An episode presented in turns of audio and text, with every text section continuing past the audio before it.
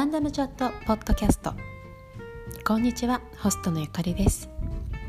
このポッドキャストはタイトル通り毎回ランダムにいろんな話をまったりしていく、そんなポッドキャストです。だいななかいめの今日はゲストをお呼びしてBlack Lives Matter運動についてお話しします。ぜひ最後までお聞きいただけると嬉しいです。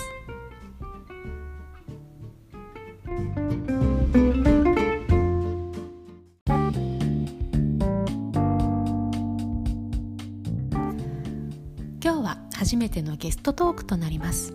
先日アップさせていただきました エヌビーエー 遍歴の後半はまた後日アップロードさせていただきます。初ゲストは エヌビーエー ポッドキャストマークトゥナイトでホストをされていて、私も何度か共演させていただいていましたマークさんです。ではゲストトークお聞きください。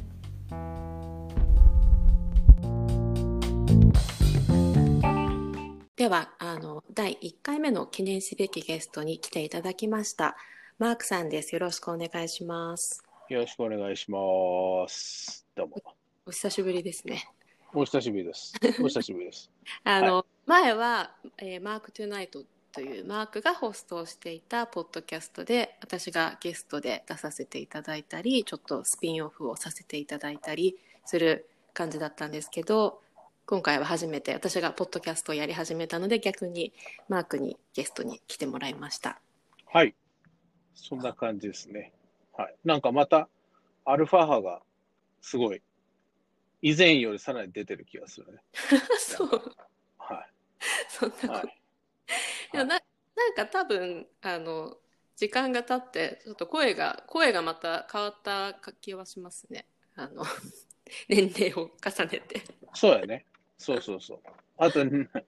っぱりこうあの母親としてさらにこうね母性が出てきてるかもしれない。もうそのまあね、まあ怒ってばっかりですけどね毎日ね。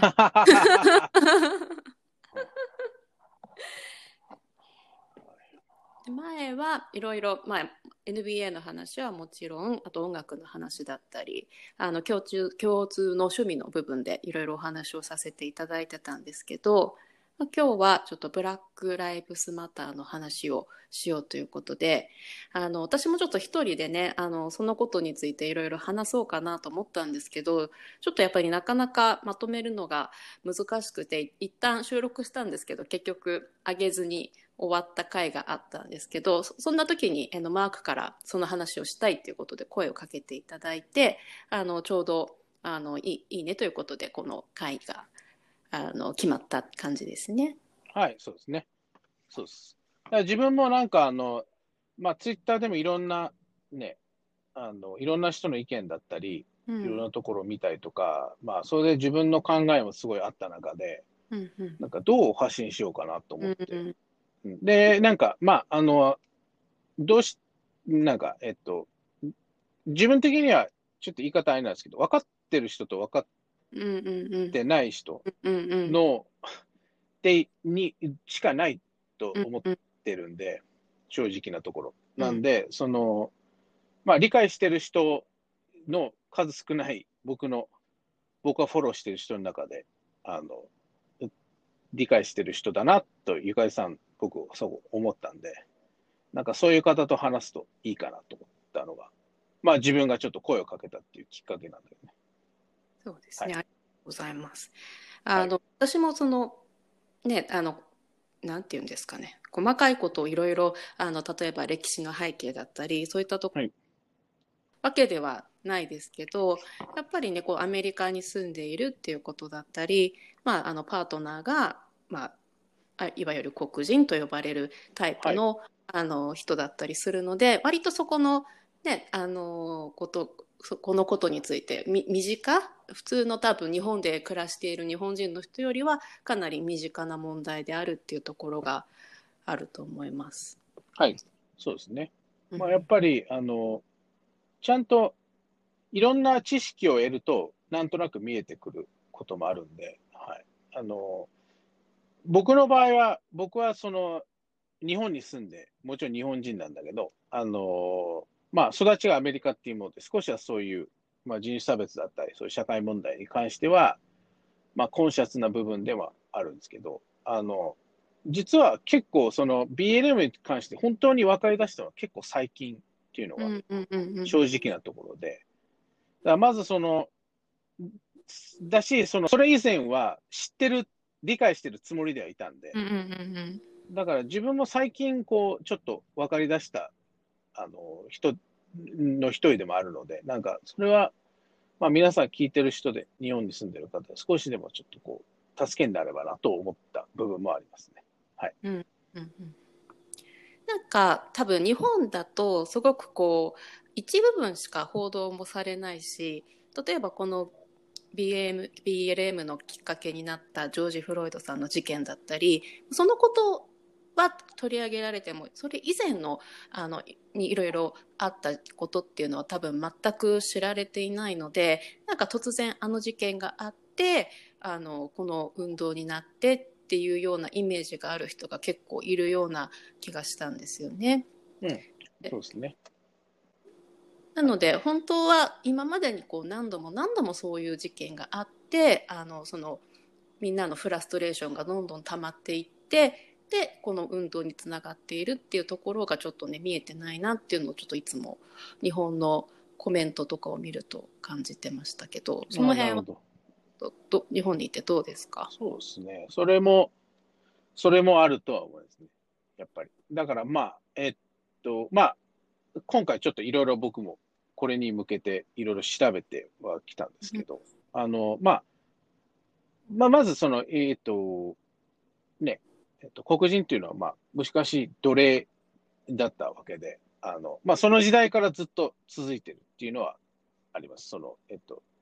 人種差別そのものが。で、それプラス、さらにそのいろいろ公民権運動とかいろいろあって、まあ、いわゆるその黒人と白人に平等な権利が与えられてからも、いろんな細かな部分で、こう、レイシズムというか、そういうのが起きてる中での、まあ、その中で一番こう、なんていうのかな、こう、みんなが分かりやすく見えるものっていうのが、そのなんか、ビジュアルに見えるものっていうのが、やっぱりポリスバイオレンスだと。うんうんうん、いうふうに思ってて、まあ、例えばじゃあ、えっとまあ、黒人の人がなんか職場で省かれたとか、なんか、うん、あの就職できないとか、なんか、うんうん、それとかあの、まあ、最近よく問題になってるんですけど、やっぱりその、えっと、労働のユニオンとか労働組合とかが、まあ、結構言ってるんですけど、やっぱりそこのダイバーシティが全くないと、まあ、だから白人だけの職場っていうのはいまだに存在すると。えーいうところで、やっぱそういったところってあんまりこうみんながこう、言い方悪いけど怒りにくいというか、あの、うんうん、怒るっていうのはそのね、あの怒りをあらわにしにくい部分でもあって、うんうん、なんかちょっとこう、ふわふわしてる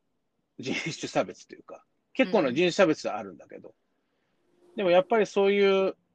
あの、映像に残ってる部分とかが出てくると、やっぱりそれは本当に、やっぱりすごいこう、あのフラストレーションが、まあ、さらに、ね、たまる原因であると思うんですけどね。そのもちろん人種差別すべてはいけないことではあるけどという前提なんですけど、はい、なんかその例えばその今話してた職場のことだったりとか、あのそういうことって、まあ、黒人以外の人、例えばアジア人である私たちにとってもあの割とあのなんていうのかな、起こ、起こりやすい問題だったりすると思うんですよね。例えばこうプロモーションがなかなかあのなされないとか、あの白人の人の方が早くこう 出, 出世か出世していくとか、はい、なんかその問題ってやっぱり他の人種であってもあるけれども、でも例えばじゃあ、 あの私たちがその警察からあの銃を向けられ、何も持っていないのに銃を向けられて殺されるような、なんていうかな、あのリスクを感じて生活することってあんまりないなっ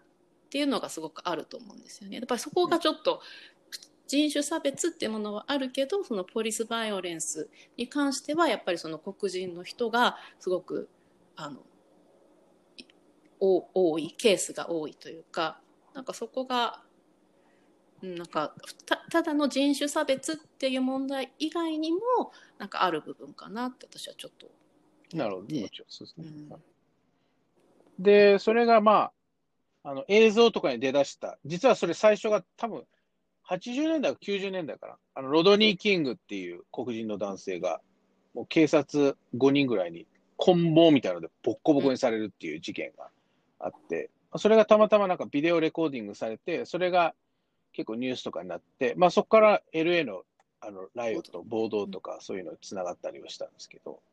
あの、まあ、あの、ポリスバイレンスっていうのはもう多分あるんじゃないかとかそういうレベルじゃなくて、多分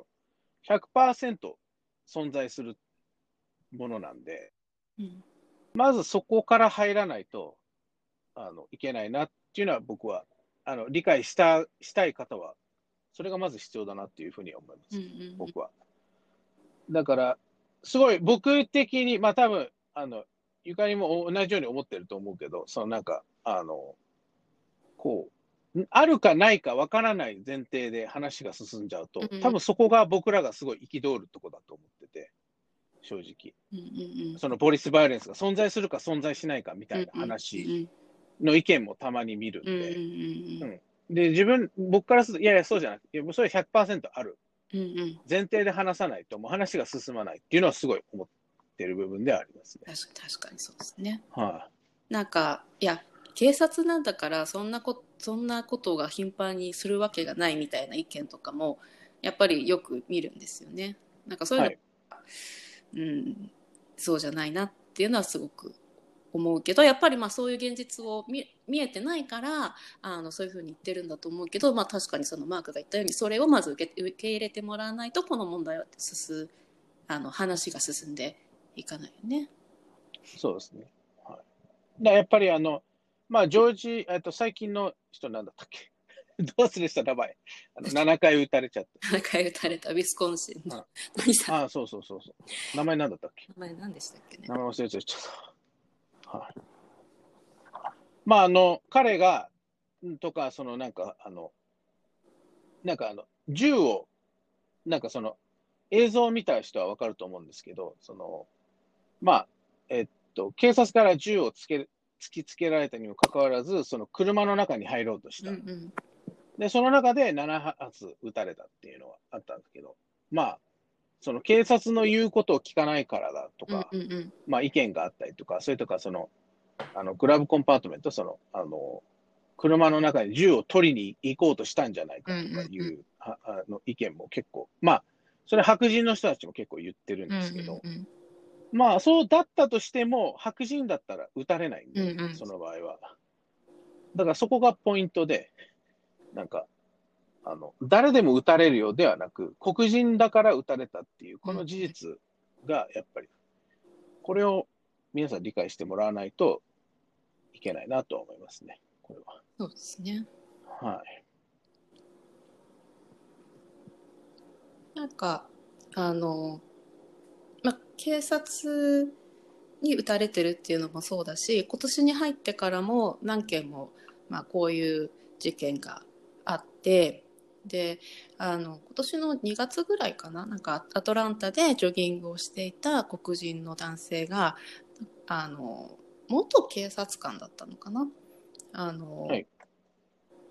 のなんか親子にな何かの犯人に似ている強盗だったかなに似ているっていうことで撃たれて亡くなってしまったんだけど、まあ、その人は全く関係のない人だった、はい、だけどあの エスエヌエス で大騒ぎになるまでその親子は全く捕まることもなく普通にあの生活していたっていうのもあって、それも、ね、あの例えば他の白人の人とかが撃たれたっていう事件であればもっと早くその犯人は捕まっていたかもしれないのにその、ね、撃たれた人が黒人だったっていうことですごく初動が遅れているとかそういう問題もその実際に警察が殺したっていうわけじゃなくてもそういうふうにあの黒人が撃たれたことによって起きている事件でもこう進まないとかそういう問題も結構ありますよね。はい、であのアメリカの司法制度には免罪っていうのイミュニティっていうのがあの存在するんで、まあ、要はその、まあ、例えば司法取引とかその罪を認めれば、他の罪を認めれば、その殺人罪に問われないとか、まあ、あとはそのいろいろその、もう普通にただのフックアップみたいな、まあ、ただその保安官知ってるから保安官が、まあ、君は免罪でいいよみたいな感じにもなったりするし、うんうん、あの大統領にも免罪する、確か、えっとうんうん、パードン、プレジデンシャルパードンっていうんですけど、あの大統領も免罪する、あの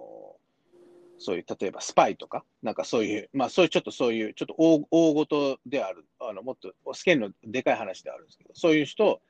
罪をなくすことっていうのもできるんで、うんうんうん、まあ、まずそういうのも問題ではあると思います、はい、でそういうのがやっぱりあの、ね、白人の人がう受けやすいってことですよね。そのめあのそうそうそういうことです、うん、であのポリスイミュニティともそそっていうのもあるらしいので、あの、まあ、要は警察が免罪されると、まあ、つまりその殺人罪に問われないと、まあ、殺し人を殺しても殺人罪には問われないように、うん、まあ、そういう法律がもう州で州ごとに存在するんで、うんうんうん、ってなると、え、まあ、もし自分がもし人種差別者でそのあの警察官であれば、まあ、黒人を仮に殺したいっていうすごい欲望があるのであれば、白人の人で多分その人は警察官になると思う、思うんですよね。なぜかというと殺人問われないから、どれだけ殺しても、うん、でなんとなく理由つけて、例えばその抵抗したからみたいな理由つけてもうどんどん殺しちゃえば、まあ、罪にはならないんで、ただ一般人だとその罪に問われる可能性があるので、ってなるとやっぱそれは警察を選ぶ可能性はすごい高いと思うので、うん、そういう事実もあります実際に、はい。なんかこの話をするときにあの、はい、やっぱりこうアメリカの銃の問題とかも出てくるじゃないですか、はい、やっぱり銃を持ってる可能性があるから、まあ、警察はあの撃ってもつあの罪にとらわれないし、まあ、なんか自分の、ね、防衛のためにあのそれは仕方がないことだっていうふうにこう片付けられることとかも多いんですけど、まあ、銃の問題っていうのは本当にあのなかなか解決できないけれども解決すべき問題ではあるんですけど、そこってどう思いますか？その銃の問題とこの人種差別の問題。ああ、全く関係ないと思います僕は、うん、全く無関全く別の視点で、あ、だからその銃の問題は存在するけど、うん、それは全く関係ないと思う。なぜならジョージ・フロイドはね、うんうんうん、あのあの膝を首に、ね、はちふんかんだったっけ、うんうん、はちふんかん乗せられてそのまま窒息死したので、うんうんうん、なんかそういうパターンも全然あるんで、あの本当に言い方はあれなんですけど、殺され方は様々なんで、あの、うんうんうん、黒人の人は警察になんで、そういうのを考えるとあの、まあ、それとこれは別の問題だと。仮に銃規制があったとしても警察は多分別の方法で黒人の人を殺める可能性はすごい高いなと思いますね、うんうん、はい。なるほど。あとは結構そのやっぱり黒人の住んでいる地域の犯罪率が高いとか、まあ、それはあの事実ではある部分もあるんですけど、あの、はい、まあ、それも、ね、いろいろなあのシステミックレイシズムっていうことがあってそういうふうになっているっていうのもあるけれども、まあ、こう表面的に見た時にやっぱり黒人が住んでいるところ の, あの犯罪率が高いし、黒人同士でやっぱりこうあの殺人というか銃でううあの撃ってしまって黒人の人が黒人の人を殺しているっていう率もすごい高いのは高いじゃないですか。なんかそういうところをこう引き合いに出してくる方も結構いると思うんですよね。なんかそういうバックグラウンドがあるからなんか目をつけられるみたいな。そうですね、うんうん、はい。まあそれもまあそれも多分そのシステミックレイシズムの理由が大きいと思いますし、そのまず最初にその貧しくならざるを得ない状況っていうのも、うんうん、あの大いにあるんで、うんうん、そのちゃんと教育が受けれないとか、例えば黒人が多い高校はすごい卒業率が低いんですけど、うんうん、まあ、それってなんかちゃんとやっぱりクラスちゃんとした先生がいないとかちゃんとしたことをしてないとか、やっぱりその彼らがその麻薬だったりそういう非行だったり悪いことをしないようにそこにストップをかけるプログラムが存在しない、うん、まああの都市 都, 都会の学校だったりとか、なんかそういった部分の、まあだからエデュケーションリフォームって、あの、エヌビーエー の選手たちが、あの、ね、あの、Black Lives Matter みたいな感じでメッセージとして書いてるのはそういった部分で、なんかそういった部分が、その、えー、まあ犯罪を助長してるっていう部分もありますし、はい。まああとはその、この、えー、だから僕、あの、サーティーンス だったっけ、あの、Netflix の、あの、うんうんうん、ドキュメンタリーが、やっぱそこでやっぱりびっくりしたのが、やっぱり、黒人男性の、成人男性よにんにひとりは刑務所に入ったことあると、うんうんうん、これはちょっと考えられない数字なんで、あの、でもそれって多分その、あ、それだけ犯罪を犯すんだ、黒人の人はってやっぱり、まあそれを思うのが普通だと思うんですけど、でも実はそうじゃなくて、やっぱりその何らかの理由をつけられて、うん、あの、入れられちゃってるっていうのは、あるんで、そうじゃないとやっぱりそんな多い確率でね、逆にそんな犯罪を犯そうと思っても犯せないっていうぐらいの数字なんで、よにんにひとりっていうのはやっぱりなんかそのサーティーンの中でもあったけど、うん、そのすごい例えば小さな罪で突然あの刑務所に入れられてしまうとか、本当はちゃんとしたこうプロセスを踏むべきところがいきなり入れられてしまったりとか、あと、まあ、冤罪なのに そ, それもやっぱりこう ち, ちゃんと捜査されないままずっと刑務所に入ったままになってしまったりとか、そういうケースもすごくあるっていうことを言ってましたよね。そうですね、はい。で、まあ、これはあの日本ではもちろん違法なんですけど、アメリカは、うん、あのマリファナがどんどん合法になってるんですけど、あのマリファナの使用と、えーえっと、ポゼッション、えっと、所持。これが一番黒人が、え一番逮捕されてるケースらしくて。で、つまりどういうことかというと、その、まあ、アメリカ、日本では重い犯罪ではあるんですけど、アメリカの認識では、これは軽犯罪に当たるんです。うん、で、あの、その、リーガライズされてないところでは、かなりその、警察がそれを理由に、まあ、あの、事実として結構そのアメリカではその使用してる人が多いので、マリファナは、うん、なのでその白人の人が使用してもまあ気をつけとけよみたいな感じで警察から言われて終わるのが、うん、黒人の人が使用してたり持ってると、あもうあいっつってそのまま刑務所に入れるみたいな、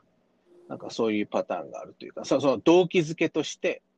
そういう軽犯罪が使われてるっていうのはあるんで。なんかそこをリフォーム し, した方がいいっていうあのアクティビストもすごい多いみたいですね、黒人の、うんうん、はい。あのあ名前をど忘れしちゃった、女性 の, あのコメディアンで白人のコメディアンでチェルシーチェルシーハンドラー の, あのドキュメントで、はい、あの話してたんですけど、彼女はその高校生ぐらいの時に、まあ、黒人のボーイフレンドと付き合っていて、でそれこそマリファナか何かをみんな所持をしていたか何かだって警察に止められたんだけれども、彼女だけはいいよ君は行ってって言われて、ああそれ覚えてるその話、はいはいはいありました、はい、で他のその黒人の友達とかボーイフレンドは捕まったっていう話をしてて、うん、で彼女もそれまでその自分にその白人の特権があるってことにはあまり気づいてなかったけど、その時に本当にそういうのがあるんだっていうことを言ってて、そうホワイトプレビレッジっていうドキュメンタリーだったんだけど、はいはい、そう、そういうことも言っていたので、本当にやっぱりそういうことが現実としてたくさんあるっていうことなんですよね。そうそうそうですね、はい、まあよくあるパターンで、あのやばいよく聞く話が、あの警察例えば黒人と白人のカップルで運転してると、例えばこ、まあ、じゃあ黒人の男性がいてっつって。で、まあ、警察に止められたときに、やっぱり中にどっちが入っ、誰が入ってるかっていうのをちゃんと見るというのもあって、うんうんうん、まあ、あの、これ実際、あの、僕が高校の時にちょっと、あの、アメリカの高校の時にちょっと経験したことで、あの、もちろん高校生、あの、運転できるんで、うんうん、えーっと、僕ともう一人アジア人の友達が前に二人座ってて、で、後ろに白人の友達二人座ってたんだけど、あの、まあ、警察に止められて、ちょっと理由を覚えてないんだけど、えー、あ、そうだ、あの、なんかライトがついてなかったかなんかで、あの、ライト、うん、車ライト壊れて、それであの止められて、で、来た時に、やっぱり、その、警察はそういう高圧的な態度だった。うんうんうん。だって、で、すごい、まあ、そ, その時恐怖はすごい覚えてるんだけど、うんうんうん、怖いなと思って、で、それで、こう、あの、その運転席の窓からこう、うこう、覗き込んで、誰が乗ってるかっていうのを見て、で、後ろに白人が乗ってるのを見て、ちょっと、まあ、ちょっとっていうか、かなり態度が変わって、なんか気をつけてね、みたいな、なんか、ちゃんと修理しろよ、車、みたいな感じで終わったっていうのはあったんで、うん、まあ別にこれって正直レアな話じゃないとは思ってますね。はい、今、もう日常さんじに起きてる話なんで、これは。はい、でも本当に、まあうちの夫も、あの、まあ、なんていうんですかね、ただこう警察に車に乗ってて止められて、別に何もしてないし、なんかなぜ止められたのかもわからないけれども止められて、で夜でこうライトとかをなんかなんていうのかな、顔にこう無理やりすごい何回も当ててきたりとかして、そこでなんていうんだろう、こう彼がこう怒り出したりとかするのをこう誘ってくるっていうのはやっぱりすごくあって、でも彼はそれを分かってるので、もう絶対にそこで反応はあのしなかったから別に何も起こってないけれども、やっぱりそこで何かを待っていて、あの何かあったらじゃあお前あのこうこれあの暴力を振るっただろうとか、そういうことにつながっていっちゃうんで、なんか白人の人には多分はしないけど、無理やりこう何かを悪い方向に持っていこうってすることがありますよね。そうですね。だからもうこれ今日言おうと思ってたんですけど、やっぱりその本当にろくじゅうねんだいぐらいの、まあ、黒人音楽の中でやっぱポリスはまあね、F the Police みたいな的な歌ってすごいあるじゃないですか。いまだにすごいあるし、うん、もうもう何千曲あるんじゃないかなっていうぐらい、それをテーマにした、まあ、ポリスバイレンスをテーマにした黒人音楽の曲があります。うん、まあよんじゅうねん以上それが続い、まあその曲が作られてる。っていうのがまず一つと、それと僕が今まで出会った黒人の人、まあえっとゆかりさんの夫も含めで、そのそんそのポリスバイオレンスは存在しないと言った黒人に会ったことは一度もないんで、うん、僕は、まあ、どの地域でも、まあ、もうなんか本当ジョージア州からニューヨークから、えっと、カリフォルニアから、まあ、あのワシントン州から、まあ、カナダの人とかも全部含め、うん、もうその、そのポリスバイレンスなんか、みんな黒人が言ってるけど、実はそんなことないんだって言われたの一度もないんで、うんうんうん、もうめちゃめちゃあるよってみんな言うから、まあ、これは今のところ ひゃくパーセント なんで、確率が。なんで、そ、なんていうのかな。本当に存在しないのであれば、誰かが否定するはずだなと、普通に思ってて、うん、なんか、ここまでみんながずっと言って、てるのに存在しないと思うのはちょっともう逆にナイーブかなとは思います。うんうん、なんか、うん、その被害者の人がこれだけ言ってるっていうのがやっぱり、うんうんうん、でこれだけ映像もあってこれだけみんなが言ってるっていうことで、まあそのまあたまにツイッターで見るんですよ、そのなんかそういう ビーエルエム っていうプロパガンダみたいなのとか、うんうん、まあ、民主党のまあ選挙が近いから民主党のプロパガンダとか思うのはもう。ちょっと逆に僕はナイーブだなと思いますね、うんうんうん、そこは、はい、でも本当にね、なんかいや人が亡くなってるのになんでそれをプロパガンダだと思うのかが本当に私も意味がわからないし、すごく腹立たしいところで、 な, そなんでその人がたくさんこうやって亡くなってることをプロパガンダとして使わなきゃいけないのかっていうのがなんか、まあ、だからこそね使ってるってあのいうのもあるかもしれないけど、でも、うん、ちち違うじゃない、どう考えてもそのそう別に選挙が近いからこういうことが起こってるわけでもないし、別に選挙があろうがなかろうがずっと あ, のあることだから、あの、まあ、確かにそのこの運動が始まった時に最初にねちょっと暴動が起こったりとかして、なんかそこがすごく結果のフォーカスされちゃったところがあったから、例えば日本でもビーエルエム 運動イコールなんか良くない運動みたいなイメージを持ってる人がすごくいるなと思っていて、もちろん暴動は良くないことなんだけれども、そうじゃなくてもあのプロテストしてる人たちがたくさんいるわけで、その中のちょっとあのちょっとあの過激になってる人が混ざってるっていうだけなのに、なんかそこを全て一緒くたにされちゃってるのがすごく残念だなっていつも思うのね。そうそうそうだと思います。まあそうね。だからその人が死んでるからなんかそういった意味で考えるとなんかまあ怒るのはしょうがないなっていうのはあるし、なんか。まあ、あの、暴動が正しいとは思わないですけど、なんか、その、黒人の人からすると、これはもうたびたびその エヌビーエー の選手たちも言ってるんだけど、やっぱりこう、普通に言ってるよとはすごい言っても、言ってるんで、何十年も普通にお願いしてるからって、うん、We've asked nicely ってすごい言ってる。うんうんうん、もう、頼むからやめてくれと、その、警察の人たち、暴力を我々に振るわないでくれ。頼むからっていうのをずっと言ってるんで、なんか、まあ、しょうがない。まあ、なんかその、ね、ど, どうの、なんか、他、なんか、その、他にチョイスがなくなってくるよねっていう選択肢として、うんうんうん、いや、できることが、それをやめさせるために、できることが、少しずつ選択肢がなくなってきたら、どうしてもそういったことになってしまうのは、まあ、そういったことも起きえるよ、起きえるよねとは思いますけどね、そこは。でも確かに、それは、あの、やっぱりうちの夫も言っていて、あの、まあ、暴動がいいとは言わないけれども、やっぱりそうなっている理由があるからっていうのはすごい、うん、言ってましたね。まあ、そうですね。うん、はい。はい。あと、僕がちょっと話したかったのは、やっぱり、あの、えっと、まあ、これ エヌビーエー なんだけど、うん、あの、ハレルが、うん、モントレス・ハレルがあのドンチッチにこう白人差別的なことを言って、うん、まあだからその ビーエルエム 言ってる人がそこを許すのはダブルスタンダードじゃないのかみたいなことを聞いた、うんうんうん、まあそれも結構見たんですけど、まあ確かにそのハレルが言ったことは全然もちろんダメ、全然ダメなんだけど、そのやっぱりそのこの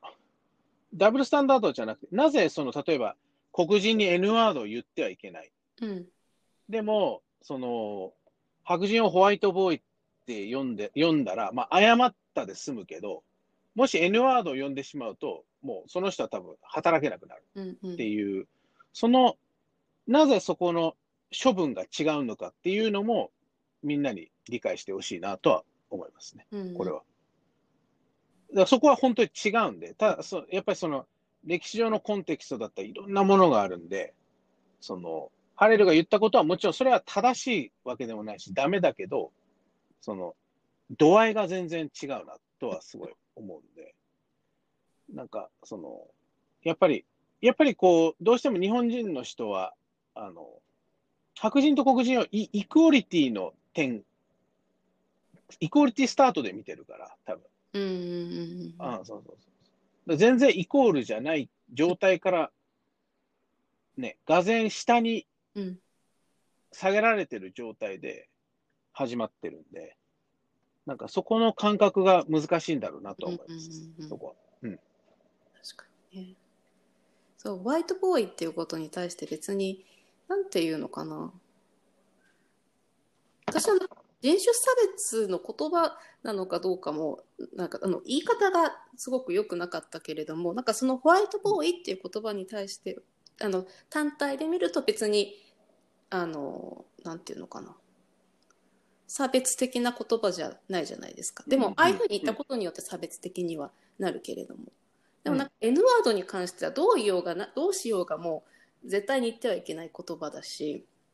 そのホワイトボーイってものに関してはそのさっきもマークも言ってたけど歴史的な背景が別にないから、その白人の人たちが何か虐げられてたとかなんかそういった背景があるわけではないから、ちょっとやっぱり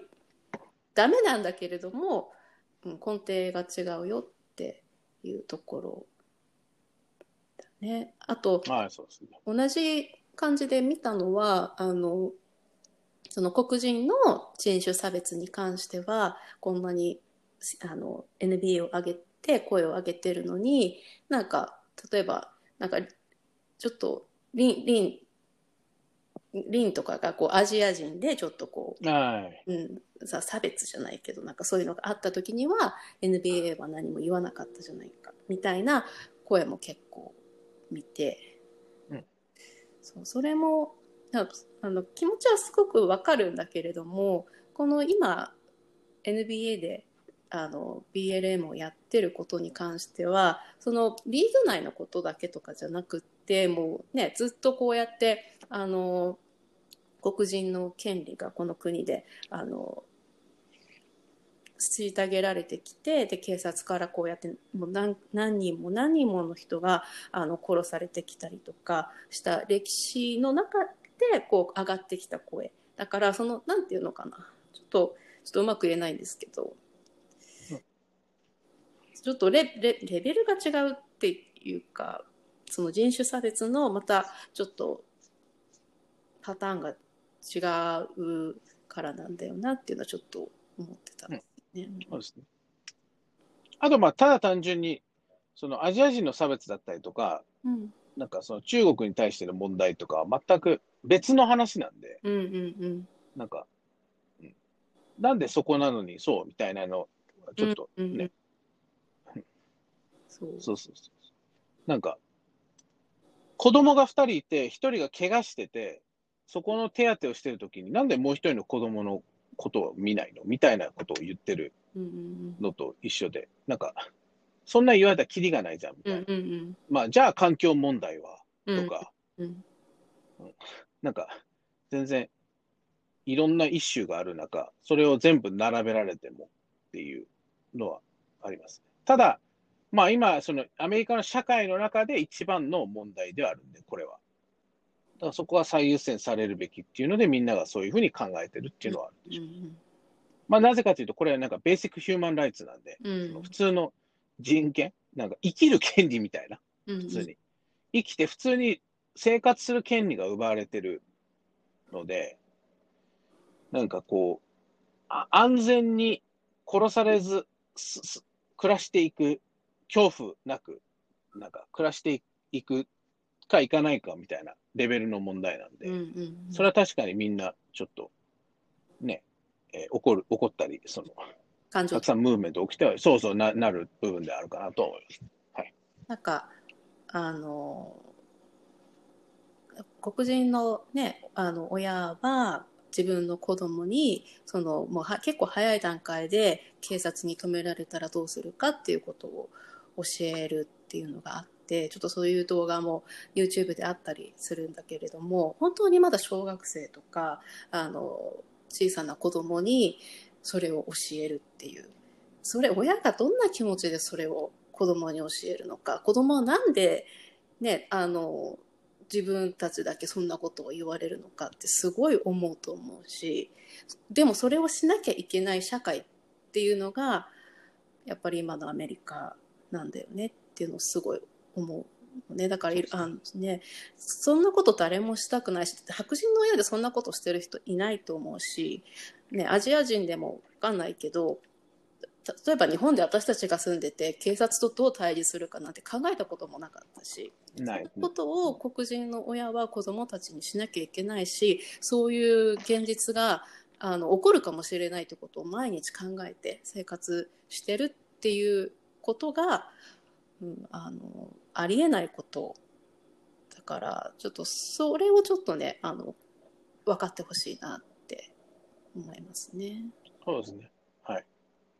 やっぱりあのそうフィールセーフっていうかあ安全じゃないっていうのはあの、うん、安全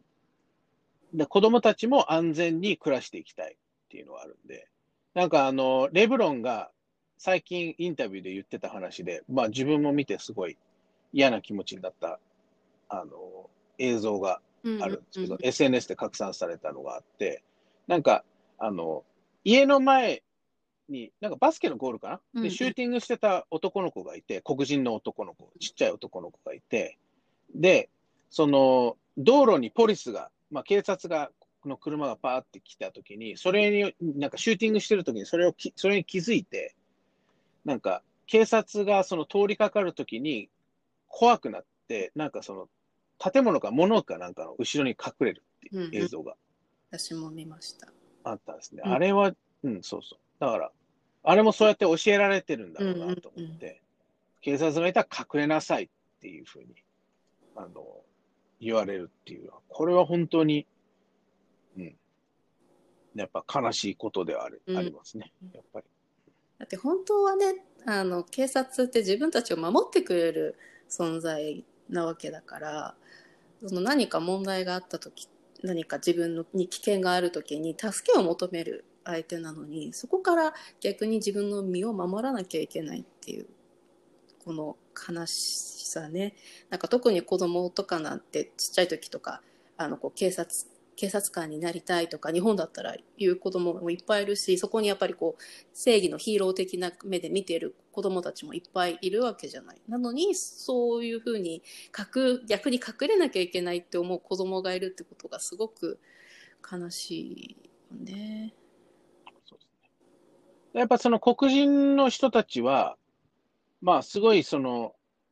やっぱその悲しみっていうのはすごいあると思ってて、うん、まあ最初は怒りがあって。まあ、怒りから少しずつその悲しみにか変わっていくっていうのは、やっぱりこういろんなインタビューとかそういう聞くと、うんうんうん、その感情のなんていうのか、その変化っていうのがすごい感じるんで、うんうん、まあ、それはもう本当に、まあ、自分は黒人じゃないからこそかもしれない、まあ、すごいどあのすごい自分もそういう嫌な気分になったんで、うん、なんか本当にこの、まあ、ジョージ・フロイドから、まあ、今回の件も含め、なんかすごいこう考えさせられる一方、すごいこう悲しいし、なんかい嫌な気分になったっていうのもすごいありますね、やっぱり。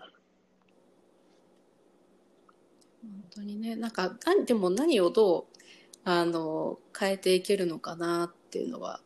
すごく思うんだけど、はい、その警察を警察をどう変えていくのかとか、はい、うん、なんかニューヨーク、はいはいはい、警察が警察が減っているのかな、その今まで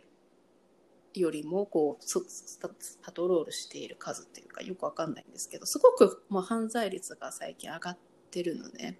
まあ、あの夜とか人通りがないっていうのもあるけれども、あの毎年に比べるとすごく発砲事件とかあのすごく増えてるし、それだけじゃなくてあの強盗とか、えー、なんか刺されたとか、ものすごいあの普段よりも増えてるから、なんかその警察のなんかこう予算を減らすみたいなのを今してるみたいなんだけれども、なんかそれがこう警察が減ってるのにあの直接つながってるのかはわからないけれども、なんかそのでも警察はやっぱり必要だし、でその警察の意識をじゃあ変えていくのかとか、でもじゃあどうやってそこを変えていくのかとか、なんか解決の糸口がなんかあんまり今は、うん、すぐは見えないなと思って、うんうん、であの実はそれに関してちょっと調べてきたっていうか、うん、あのいろいろ知る機会があって、あのビル・シモンズのポッドキャストを自分は聞いて、うんうん、でそこにたまに出てくる、えまあ、今回最近ちょうどその ビーエルエム のボイコットが エヌビーエー のボイコットがあった時に出てきた、あのゲストで来た、えっと、デュレイ・マケッセンっていう黒人の男性がいるんだけど、そういう人はあの本当にそのポリスバイオレンスを具体的になくすアクティビストで、えっと、何をしようとしてるかっていうと、そのあのそのポリスの法律に関する法律の改正を促す運動をしてる人で、うん、なんかその、えーと、まずこう減らそうとしてるのはもうチョークホールド、要はその逮捕するときに首を絞める、そのまあ、えー、膝であったり、その普通に腕だったりとかして、それを禁ずる、えー、法律を、これをどんどん今あの可決させてる運動をしてるんだよね、うん、だから今なんかだからえっとね彼がやりだしてひゃく都市ぐらいかな、それがもうダメになったと、確かニューヨークシティはだもうダメになって。ああ、そうです、ダメ。うん。そうそう。そういうことだったりとか、まあ、あとはその、まあ、ディファンドっていうのもあるんだけど、その、あの、予算を減らせるように法案を通すみたいな。減らせる。だから、本当は実は減らせれないらしくて、そんなに。そうそうそう。だ例えば、その市長とかが、はい、じゃあ減らしますみたいなのができないように、うん、まあ、そこにもうなんかあのちゃんとヘッジがかかってる状態、うんうんうん、そのあのポリスの警察の予算が減らないようにちゃんとそういうシステムが出来上がってたりとか、なんかそういうところを変えていったりとか、まあ、あとはその、えー、と警察 あ, あとはその、えー、とあのブリオナ・テイラーの時もそうだったんだけど、うんうんうん、やっぱりあの、えー、と警察がもう普通にその家の中になんていうのこう押し、うんうん、押し込むことができない。もう押し入ることができないっていう。うん、だからノックルールみたいな。ロックして、相手が出ないと入れない、うんうんうん。そういう法律を作ったりとか。あとは、その、警察が、その、ちゃんと、まあ、さあの前さっき話したように、その、あの罪に問われるように、えー、そういったものだったりとか。あとなんか、あの、ポリスバイオレンスを見たときに、見た人が、それを報告するときに、なんか、匿名で報告できない州とかがあるみたいで。うーん。そうそうそう。だから仕返しされるじゃん、みたいな。うんうんうん、私は、何々です、ポリスバイオレンスを見ました。じゃないと、ちゃんと、その、相手してくれないみたいな。うんうんうん、なんかそういう法律とかもあるみたいで。そういうのをいろいろや、あの、やってるみたいで。うんうんうん、なんか、少しずつ変化起きてるみたいだけど、うんうんうん、まあ、そういうルールが変わればっていうのはある。まあ、そのどんどんあのそういう改善はしてその解決策にはなるかなってその人は言ってたんだけど、うんうん、なんか自分の感情からすればなんかそれ以前に普通にバイオレンスやめろよっていうふうにしか思わないかったのがちょっと結論かなとは思うけどね、自分の中では、うん、でもまあそうやって思、思えるんだったらなくなってるんでしょうね。なんかそ、ああ、そうだね。そこを、うん、そう思えない人たちがいるから、まあ、そうやってルールであの縛っていくしかないっていう。そうそうそうそうそう、ね、うん、そうその現実がまたね、うん、なんかすごい憤りを感じるっていうか、うんうんうん、そうそうそうそう、ね、で今、まあ、彼のでその人が言ってたデータによると現時点でにせんにじゅうねんで警察に殺された人のアメリカで殺された人の数がななひゃくごじゅういちにんって言ってて、うんうん、だからまあいちにちにふたりぐらいのペースで殺されてるっていうことなんで、まあとんでもない数なんだよね、うんうん、まだ。そうそうそう、まあ、中にはね本当にこう銃を持ってるとか本当に危害を加えそうな人もいたのかもしれないけれども、まあ、そうじゃない人もいるってこと。そうそうそうそうそう。あのちょっと聞きたかったのがあの、うんうん、大坂なおみのボイコットのとそのそのそれに加えていろんなねその意見が飛び交ってたことについてどう、うんうん、思ってるのかなと思って聞きたかった。あれもなんかそのなんか日本での反応に、まあ、やっぱり日本ってそういう感じなんだなっていうのをすごい思って、なんかその大会側に迷惑がかかるとか、あのスポーツ選手ならスポーツを全うするべきとかそういう意見が結構あったのを見て、まあ、その迷惑がかかるとかそういうのは別に本人も重々分かっている上で、でもだからこそあの立場の人だからこそあの言うことによってあの注目を集めるし何か変えられることがあるかもしれないということでやっているんだけれども、なんかそれが全然なんか日本だとやっぱり分かってもらえないんだなっていう悲しさもあったし、あとその彼女のそのバックグラウンドあのアメリカで育っていて、まあ、ハーフ黒人で日本半分日本人で、まあ、あのお父さんはアメリカ人じゃなかったりいろんなこうバックグラウンドがあって、別に彼女はでも日本人だし黒人であるわけで、そこはこう並行してあのなんていうのかな、日本人だと黒人じゃないわけじゃないし、別に日本人っていうのはナショナリティであって黒人っていうのは人種なわけだから、なんかそこは別にどっちもあの自分のあのなんていうんだなんていうんだっけあのあアイデンティティとしても、うんうんうん、あのいいところなのに、なんか結構日本人の人の意見で見たのはそのやっぱりそあの黒人としての意見なんですねみたいなのとか、いやでもそうじゃなくて彼女は日本人であるところあ日本人でもあって黒人でもあるんだよっていうところのなんかそういうなんかごあのいろんなところがごちゃになっちゃってて、なんか そ, それを彼女にすごいぶつけてるのとかを見てちょっと悲しかったんですよね。なるほど、うん、まあ、なんかさっきも言ったようにその大会側に迷惑かけたりその自分が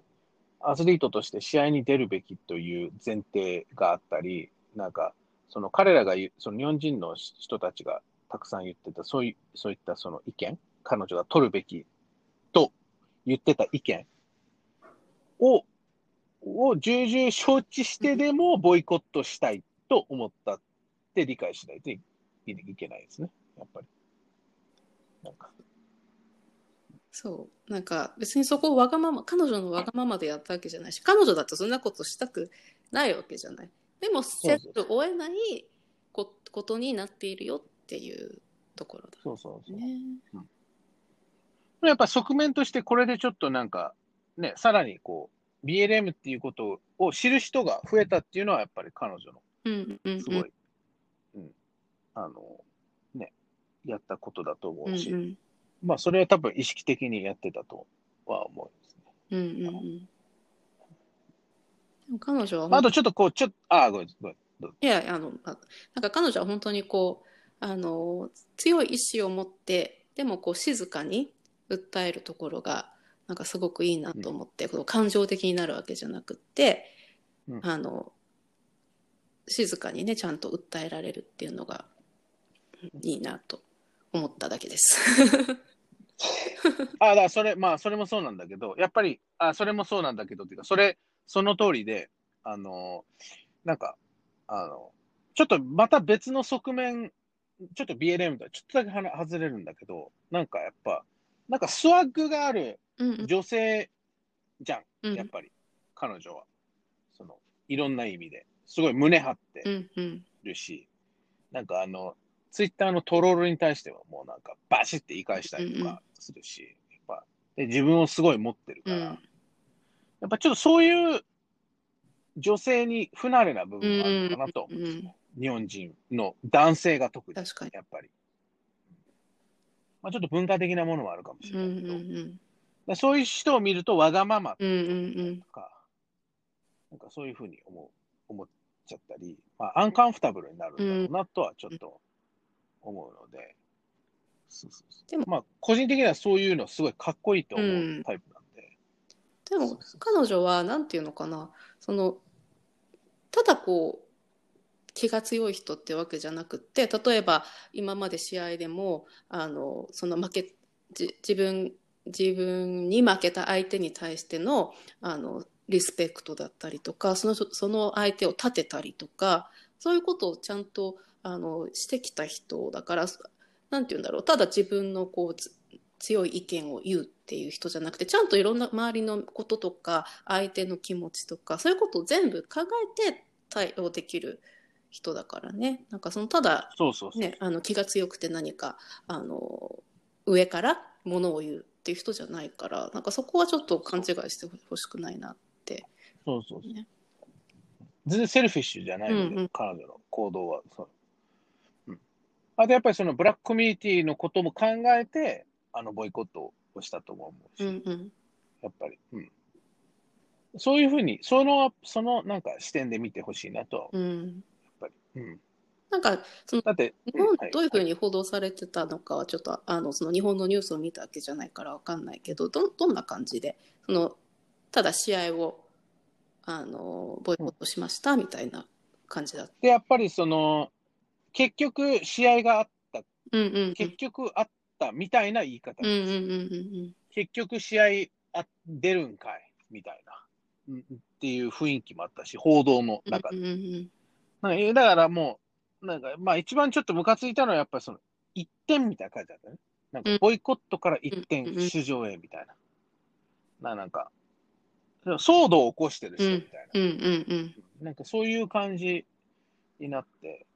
まあでもこれは日本の文化的なものだと思うんだけど、うんうん、こうムーブメントを起こすとなんかこう騒動扱いされる場合があるから、うんうん、そうそう騒ぎを起こしてるみたいな、うんうん、秩序を守ら、守らないみたいな、乱してるみたいな、うんうん、いう風になるから、そうでもそれってわざと乱してるからねと思って、うんうんうん、それがプロテストだからと思ってるんで、そうそうそう、意図的に秩序を乱すのがプロテストなんで、そこはだからなんか普段と違うことが起き起こす起こすことによってその、えー、認知でアウェーネスとかを上げるっていうのがやっぱプロテストの一番の目的だから、うんまあ、そういった意味でいろんな意味でまあ彼女は勝ってるなと思うけどね、うん、そういった意味で、うん、そうそうそう、うん、っていうのは思いますね。なんか素晴らしいなと思って、あの本当にアメリカで育ってきて、でもその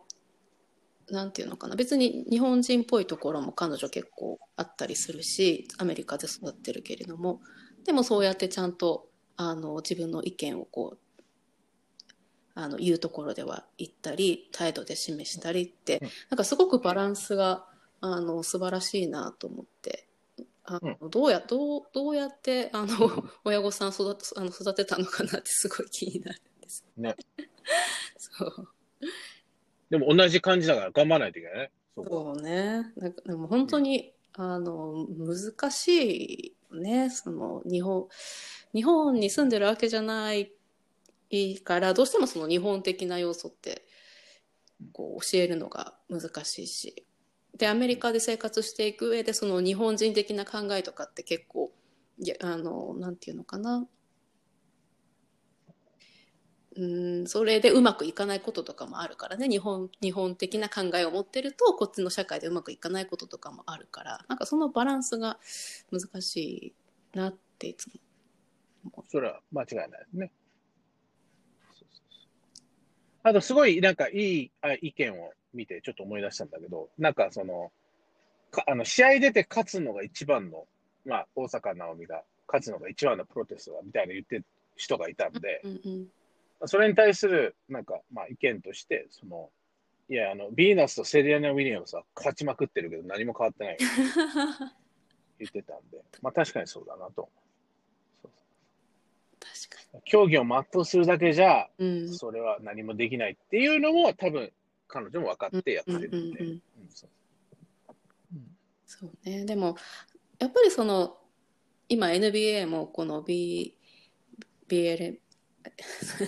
ブラックライブスマターをこうね前面に押してやってることを結構ちょっと抵抗あるっていう人たちもいるじゃないですか。はい。うん。そう。まあ今アメリカにももちろんもう見ないって言ってるようなコメントとかも見たりするし、やっぱり日本でもなんかそういう政治的なことをスポーツに持ち込んでほしくないみたいなことをね言ってる方々もいるので。でも今あのマークが言ったようになんかそうでもしないとあの変わっていかないっていうところですよね。今まで通りのことをそのやってたとしても何も変わってこなかったから何か違うことをしないといけないっていう。そうね。だからもう方法手段がどんどんなくなってきてるっていうのは、うんうんはすごいあるですね。やっぱり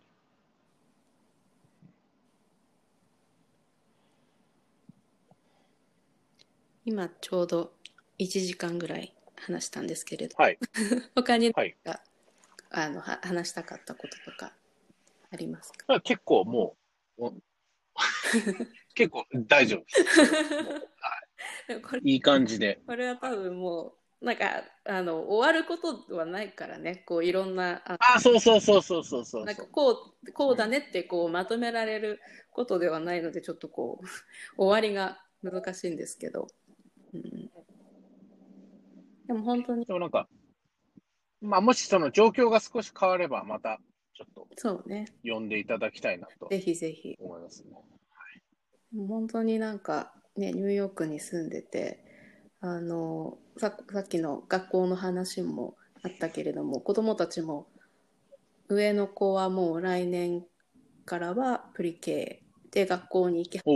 めて、まあプリケだとねそんなにあれなんですけど、やっぱり住んでる地域によってその学区があって、学校のそのレートみたいなのが全部ついていて、そのレートが高ければ高いほどそこのエリアの、あの家賃は高くなるしっていうので、やっぱりどうしてもあの貧困地域の学校のレートが下がってしまって、それによってどんどんまた差があの広がっていったり、今オンラインの授業なので、ね、やっぱりお金があったり余裕がある人たちは別にオンラインであっても何かチューターを雇ったりとか、なんかいろんなコースをやったりとか、どんどんこう勉強させられるんだけれども、やっぱりね、あのお金がない家になってしまうとそんな余裕がないし、ちゃんと教えてあげるっていうのも難しかったりで、どんどんやっぱり差がこのコロナ禍広がってるっていうのもあって、なんか本当にあの教育を変えていかなきゃいけないんだろうなっていうのはすごく思いますね。なんか日本もね、いろいろ差があるけれども、やっぱり日本よりもずっとずっと差があるなっていうのをニューヨークに住んで、うんうん、感じるから。はい、うん。そうですね。ではでは、今日は長い時間お話しいただきましてありがとうございました。また近々あの他の、ね、エヌビーエー の話だったり、あの音楽の話だったりもまた、はい、あのできたらいいなと思っているので、よろしくお願いします。はい、はいはい、よろしくお願いします。はい、ではありがとうございます。じゃあまた、はいはい、ありがとうございました。はい。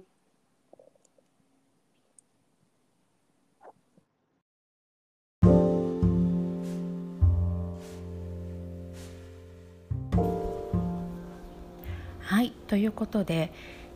ゲストトーク聞いていただきました。